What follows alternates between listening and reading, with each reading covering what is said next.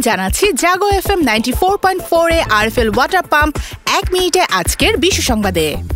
Myanmar ও Ukraine সংকট নিয়ে ভারত, অস্ট্রেলিয়ার গভীর উদ্বেগ।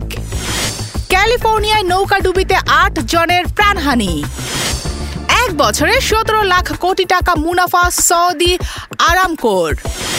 সৌদি ইরান চুক্তিতে উদ্বিগ্ন ইসরায়েল। লাহোরে একশো চুয়াল্লিশ ধারা প্রত্যাহারে আদালতে পিটিআই ভূমধ্য সাগরে নৌকা ডুবিতে নিখোঁজ তিরিশ, উদ্ধার সতেরো। ইয়াকুট তাণ্ডবে বিপর্যস্ত পেরু নিহত পাঁচ। বন্ধ হলো আরও একটি মার্কিন ব্যাংক। সাবমেরিন থেকে কৌশলগত ক্ষেপণাস্ত্র নিক্ষেপ করেছে উত্তর কোরিয়া।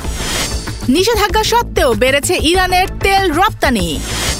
আরএফএল ওয়াটার পাম্প এক মিনিটে আজকের বিশ্ব সংবাদ এ পর্যন্তই। সবাইকে শুভেচ্ছা।